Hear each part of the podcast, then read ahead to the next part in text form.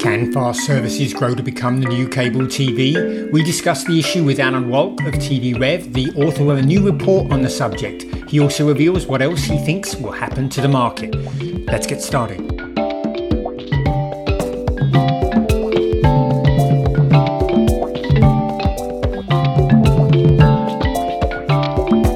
And welcome to this week's edition of Inside the Stream. This is Will Richmond from VideoNuze, and that was Colin Dixon at the top from nScreenMedia. Hey, Colin. Hey, Will. I'm, I'm coming down off my high from the British Lionesses winning the European Cup. What a great victory it was 2 1 over the Germans. Uh, first major competition England has won in soccer since 1966. How about that?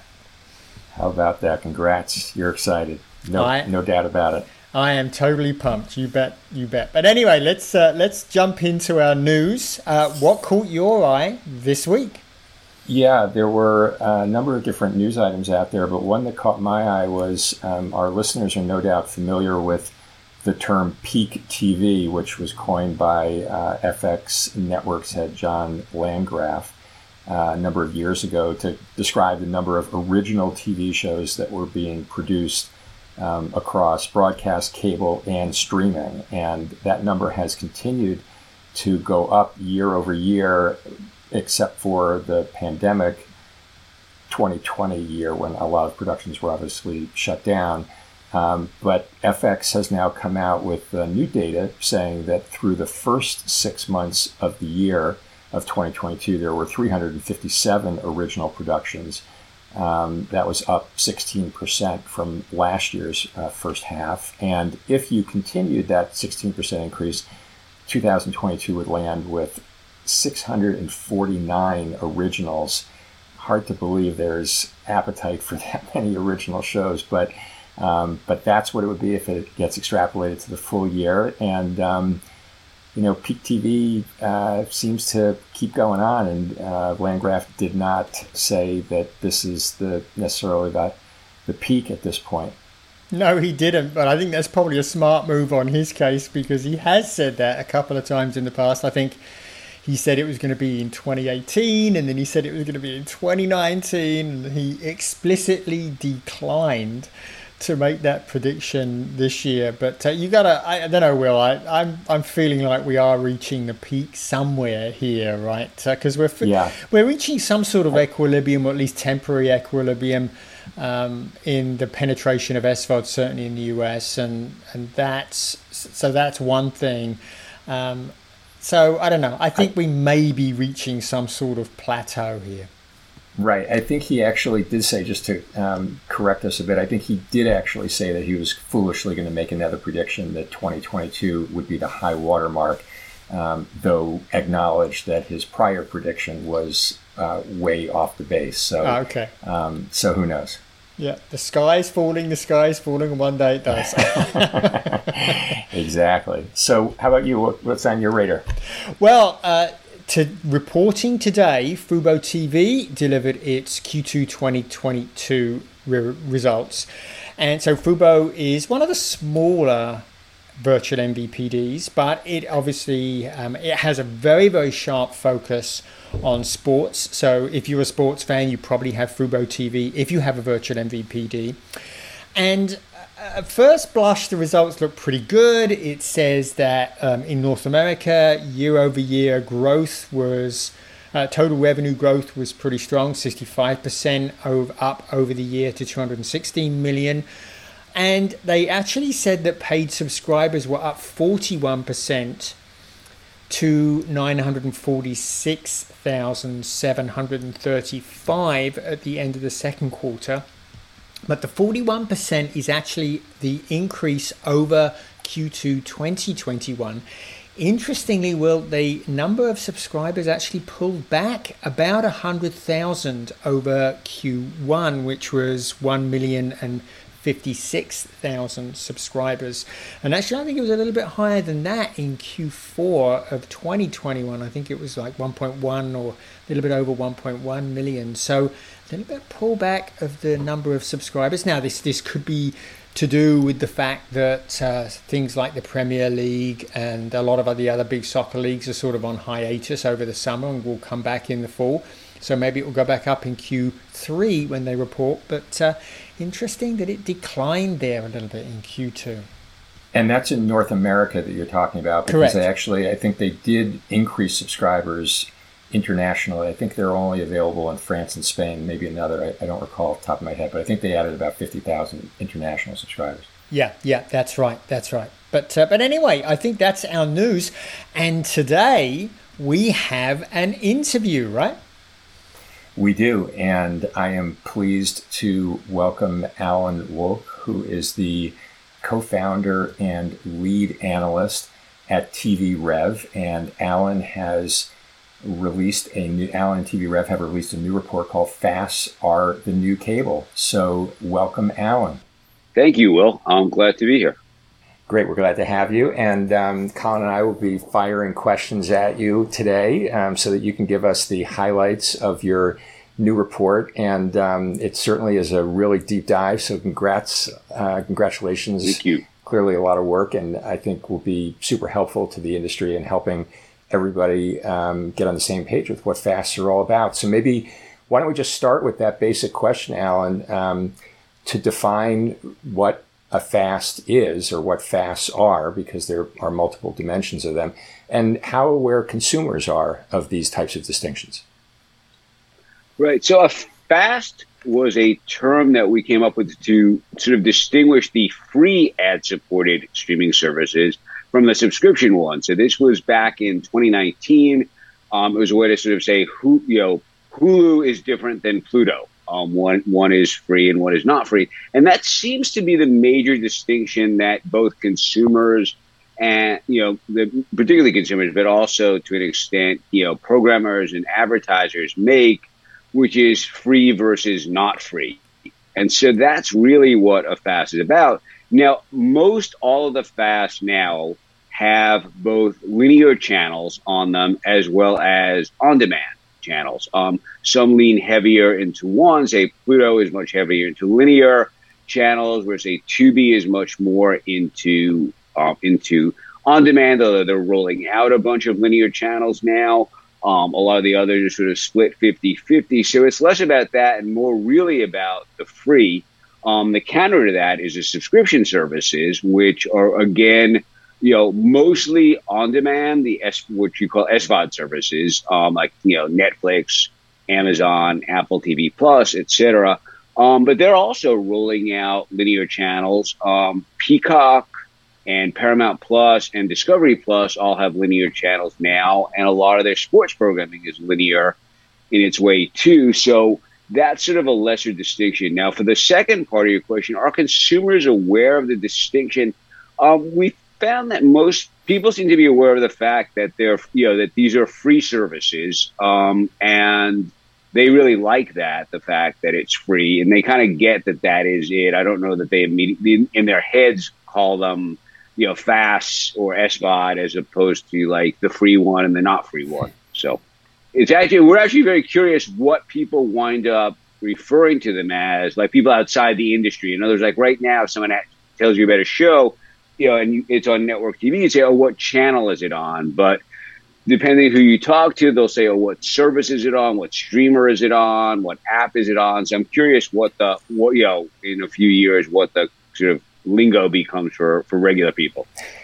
Yeah, it always it always shifts, doesn't it? Yes. So one one of the key one of the key points I thought you made was that you said that fast will be the counterweight to SVOD.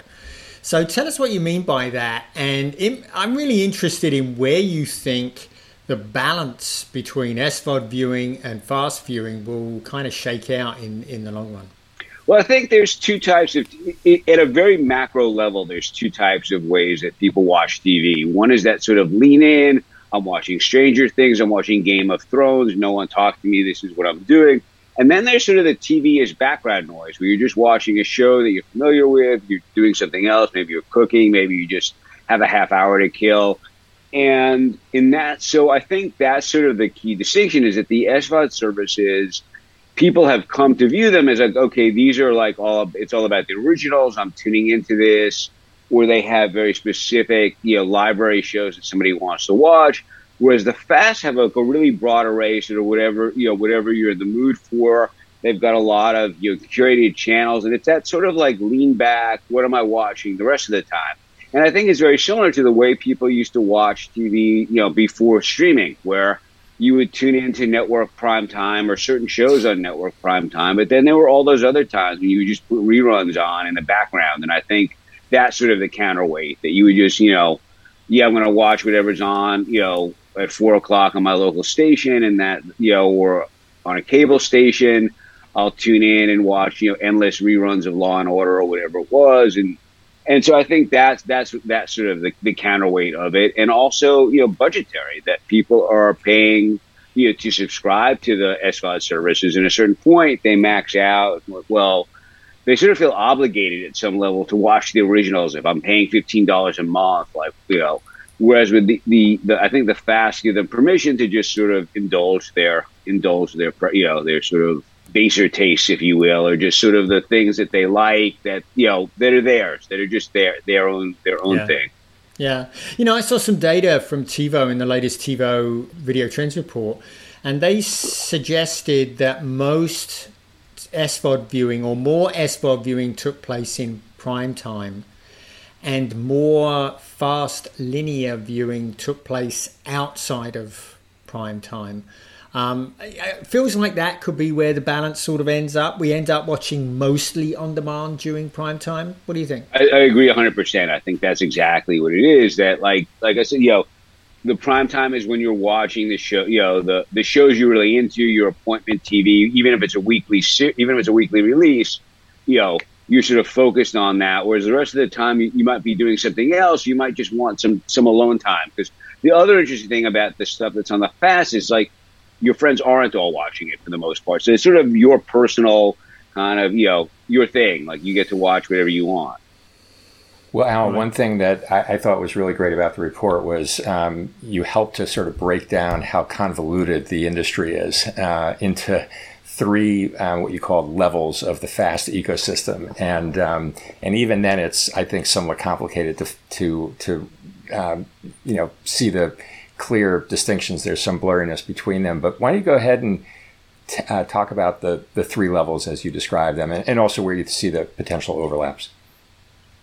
Yeah, sure. So there's aggr. So the, the top level are the aggregators. Those are the bigger apps like, you know, Pluto and Tubi and, you know, and then you also have, you know, Crackle, Crackle Plus and, and Vizio's Watch Free, Samsung TV Plus, LG Channels, you know, Xumo and those those those apps or those companies, their services, not really just apps. Those services aggregate content from a number of sources, and not you know, it's not just not just their own content. And what's interesting there is you can break that down even further. So within the aggregators, you have the aggregators that are owned by the the media by the big media companies. Um, so you know, Pluto is owned by Paramount, Xumo is owned by Comcast, um, Peacock, which is also has a fast version to it, is owned by NBCU, Tubi by Fox. They have certain things them. They get content, obviously, from their parent company that's unique to them, um, and they have wider distribution. Um, then at the next level, you have all the ones that are owned by the OEM. So whether that's you know the Roku channel, Amazon Freevee, and like I said, you know, the three three TV OEMs, Watch Free, Samsung TV Plus, and LG channels well, they're on only on their device or you know they they have advantages in terms of data that they get to see what people are watching on linear and on streaming and they they're much more much more data driven in what they can put out there so that's level so that's that's that's the first level then at the second level you sort of have these singles what we're calling single source apps where it's one content company it can be a news app like cheddar it can be sort of a kids app like pocket watch where they're only getting programming from one source. Um, those are mostly on demand, but but not always. The news, know, the news obviously is not on demand. And then there's a third level of people who produce content specifically for the aggregators. In other words, we're not producing; they own it and they distribute it via the aggregators and don't really run their own channels or their own apps. So, and a lot of times there's overlap between them. So Cheddar, to use an example, Cheddar it has its own app.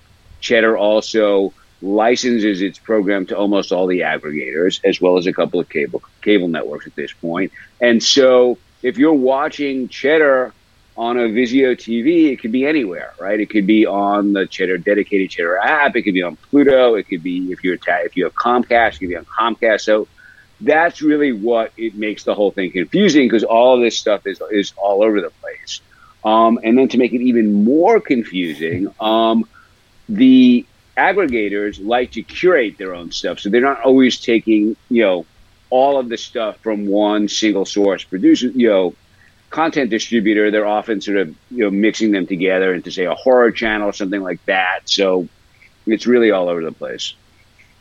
Yeah, yeah. So I've noticed that there's even some companies that are abandoning their SVODs to launch dedicated uh, fast linear. So I think Bull Riders Association yes. they they put they put um, they closed down their rodeo network and opened up a live well it includes live channel on Pluto TV exclusively. So that's a pretty interesting development. One of the things that really stuck out to me um, with with the your description there was the the TV OEMs. I feel like they have an unfair advantage, right? Because they can sort of build these into the TV interface and get them right in your face. Do you, do you think they have an unfair advantage? Are they going to end up being pretty dominant in this space and owning it, or do you think it's going to stay pretty open? Well, I think they have they, they have a big advantage in that. Yes, to your point, when you turn on the TV, their fast becomes the interface. Um, and I find I thought I always thought it was interesting that Roku and Amazon does that as well, but Roku doesn't. Like you have to sort of click on the Roku channel to actually open it up. So yes, they can get their content out there and give it to people. But I also think that there's plenty of people who watch Pluto on Vizio through WatchFree as well, and you know, and that there's room for all of them. And I think the distinction between a lot of, the, especially the the fast that are owned by the big media companies, is that they have programming on them. You know, they'll have the library from their parent company that's not available on other fasts. It's only exclusive to them. So I think you'll see a lot of people doing, you know, doing both I think in terms of data, they have a, like a really great advantage because they can not only see what you watch on streaming, they can see what you watch on linear, and they can adjust their channels, you know, to you and, and really personalize the experience. There's a lot of lot of room to grow on that front. Let's let's shift the topic a bit, Alan. The um, obviously the you know the title of the report is "Fasts are the new cable," and so that's a right. you know kind of the main thesis of the report. Um, can you discuss how you see FAST being the new cable, sort of what the points of comparison are, and also maybe what some what things, what challenges still exist in order for FAST to evolve to become the new cable. But so at its very macro level, you know, it's the same. It's this. It was the same thought. Let's get a bunch of reruns, and we'll run out. You know, we'll play them. We'll run ads against them. Um, and people people like like library shows, they like familiar programming, and we can make money this way. Now, when you talk to people who were around, um, not we're we're all way too young for this, but the people who were around back in the seven, you know, in the seventies and early eighties when cable was starting, um, they will tell you that it was very, very similar. That the reaction, you know, which was the reaction to the fast a few years ago, which is why would someone watch this? There's so much other stuff on. Why wouldn't they just watch network TV or their local station? you know, why did why why would they go to a cable network? And then over time, they all gradually sort of you know, or most of them developed distinct identities from each other and developed reputations and sort of you know refined what they were and became destinations in their own right. And people found different uses. I mean, cable news wasn't the thing when cable started, and then you know people had the idea to start up CNN and CNBC and whatnot. Um, and I think that's sort of where the fasts are now, where they're sort of, you know, there's this push towards quality where they are getting rid of a lot of the sort of more, no, it's amateurish is too harsh, but, you know, the content that they had that's not at the same level of quality. And as they're getting more viewers, more content owners want to distribute to them. So that's helping as well. Um, and I think they're all sort of, you know, carving out their niche and, in terms of you know viewing, I think you know similar to cable TV where you had all these options, they have you know, this linear channel thing um, really took off, which was funny because it surprised a lot of people because the, the whole notion of streaming was supposed to be, you know, watch what you want when you want on your own schedule. And I was compared to Spotify, right? When Spotify came out, that was its whole thing. Listen to what you want, when you want, make your own playlist and all that. And they found that after a while, people were like, you know, that's nice, but like, just just play something for me. I'm tired of having to make a decision every time, like, I want to listen to music.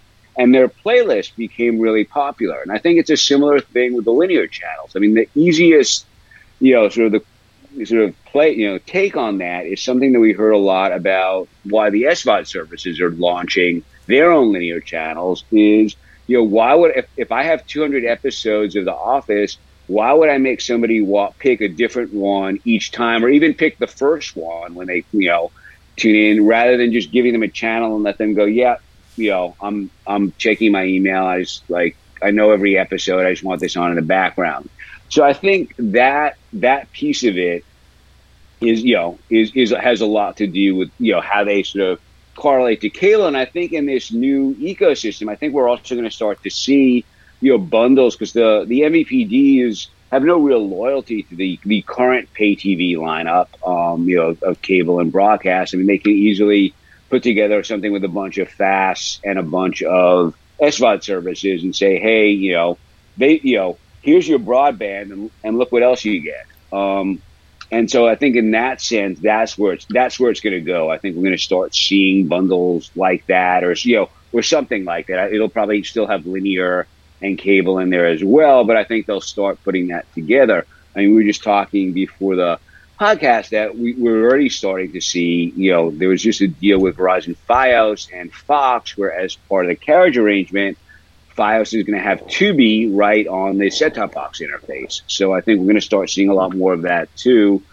You know, it's a better user experience than ca- than traditional cable. Um, and most important, there's far fewer ads. I just wanted to follow up on the uh, analogy to cable because, of course, you know, of course, what was really revolutionary was that, um, in addition to the you know the content model and so forth, was that the basic cable networks were paid a monthly fee by the uh, pay TV operators. That's not something that FAST get today. And I guess I'm wondering, I think you talk about this a little bit in the report. Is that in the future? Is that coming? Do you think that in the bundling model that you just described, that a broadband provider or a pay TV provider would actually pay a monthly fee to carry a FAST? Um, I think it's just most definitely possible. I mean, we heard this from people saying like, you know, if you look at the business model of the cable networks, they made a lot of their money from from carriage fees. And you know, while the FAST are doing well, it's it's not you know once you get a bunch of more popular ones, you know they're in the catbird. You know, once you hit a certain point, they're going to be in the catbird sheet. They'll be able to ask for it. They'll be able to say, hey, you know, if you want to carry us and all the people who will choose uh, you versus your competitor because you have yeah because you have our service, then you got to pay up. Or it may not be you know a monthly fee. It may be a bigger percentage of ad revenue or something like that. You know, but there'll be some monetary exchange in there. Because especially you see some of the cable network, a bunch of the actual cable networks, the sort of smaller ones like the A&Es and AMCs, are starting to launch you know channels on the fast as well um, you know, it's their library stuff, but at some point, if as pay TV contracts, you know, they they may want to do that. They they may also want to say to the various FAST, "Hey, give us some money for our channel." You know, so so it'll be very interesting to see how it all plays out. One of the big conclusions of the report, or one of the big forecasts of the report, Alan, is that uh, is that you think that far the fast business model will end up becoming a dominant model, the dominant model for television in many markets around the world. Uh, tell us a little bit about that. And I, I want to push back a little bit because I know how deeply entrenched um, over the air is in particularly many countries like, like India and in Europe do you really? Th- I mean, that there's already a large amount of content available for free in the linear format there. What will fast linears take hold there? So let's take that sort of the first part is why you think it'll become the dominant model, and then why you think um, how you think specifically fast linear will fare against OTA. Sure, sure. I think it's going to be the dominant um, streaming method for sure. Because one of the things we've talked about this, say with Netflix, is like, how could they not realize that they're going to need to run advertising? In most of the world, people don't have disposable income, period. Yeah. Let alone disposable income for stream, you know, for a streaming television service. Um, so in so many countries and emerging economies in places like Africa and a lot of Asia and a lot of Latin America, you know, there's just going to be a much bigger market for free than for even a small, you know, or a very low, low subscription fee. But I think free is just going to be the dominant model there in in much of the world because that's what people can afford, and that a lot of the companies are going to sort of push that out. I mean, the other piece of that that we see is that all of these big, all of the big SVOD services, we call them the big eight, are all going to have some some form of a three tier system where they'll have a fa- you know a fast and ad supported subscription service and ad free subscription service. And depending on the, the region, they'll have more, you know more people on one than the other, but it'll be a flywheel. And you know there are two companies that already have that now, Paramount and you know and NBCU. And NBCU has it all in one app. Paramount does keeps Pluto separate because Pluto existed as its own brand before Paramount Plus, but they all sort of serve as you know the, the basic idea is to serve as a flywheel to sort of let's promote the program. Let's use Pluto to promote programming on Paramount Plus. Let's use Paramount Plus to you know let people know Pluto exists and get you know push people to subscribe. And I think that will be you know a case, especially in you know in U.S., Canada, Europe, places like that. But um, in terms of over the air, I think that eventually, and again, eventually being it could be 20, 20 years, 30 years from now, all, you know, television type programming will be delivered over the internet. And so a lot of those over the air will sort of get, you know, just sort of basically hook up with a local, with a fast. You know, they'll say, okay, you will stream our, you will stream our content. We'll cut a deal with you because no one's bothering with antennas and all that anymore. Everybody's watching on their, you know, in, in honestly, in emerging economies, it's going to mostly be on their phones. So it'll be a way to get it, you know, get it out there. For sure. Now, let me, uh, I think we just have a few minutes left, but let me ask you a little bit about predictions. And you've already discussed a couple here. Uh, you just talked about the idea of a three tier business model becoming the norm. Obviously, you talked uh, uh before about fast becoming the new cable. Uh, what are a couple of the other key um, predictions that you make and the report that you leave our listeners with? Yeah, so one of the big ones is this notion of greater personalization, where you might even start to see things like personalized channels. So, you know, or, or almost personalized channels, because much in the way that Spotify makes playlists for you, that you know they'll be able to really get you know drill down based on what you're watching to sort of say here's you you know it won't be like every show that you like but it's like here's will's horror channel like here's you know colin's sports you know sports channel and it'll feel much more personalized.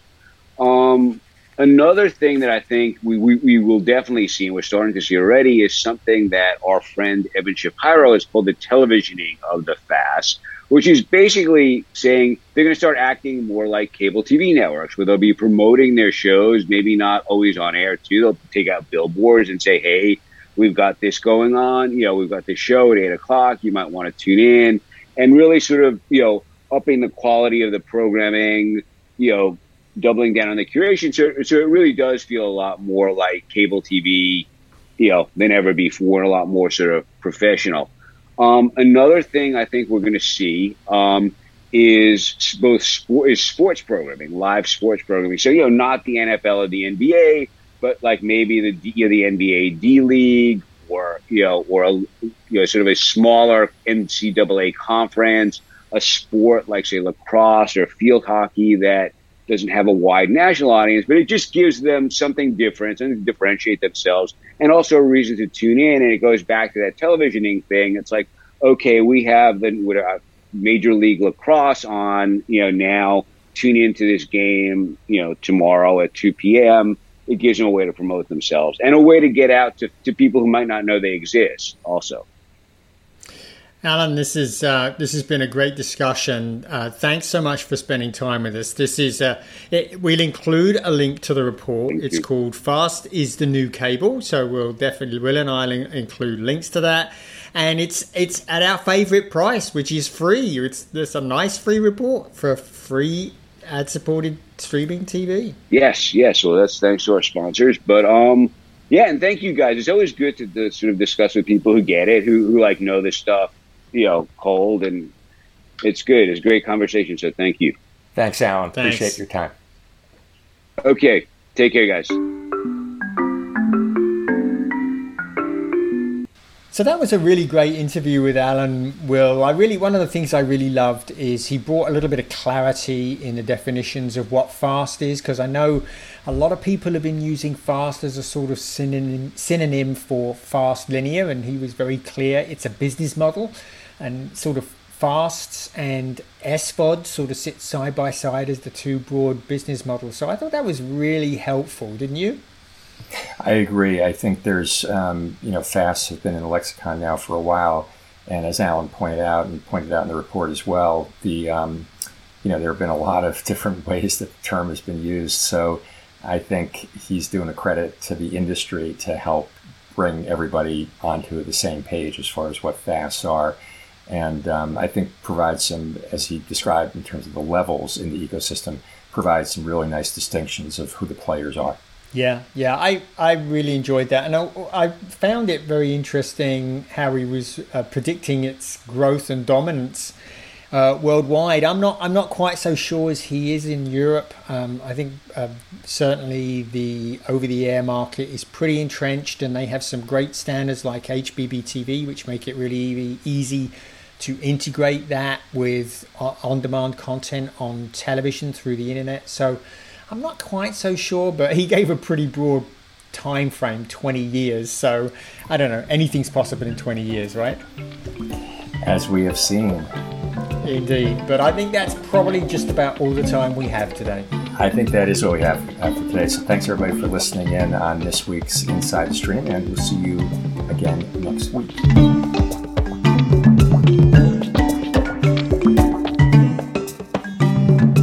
Inside the Stream is a production of nScreenMedia and VideoNuze, all rights reserved.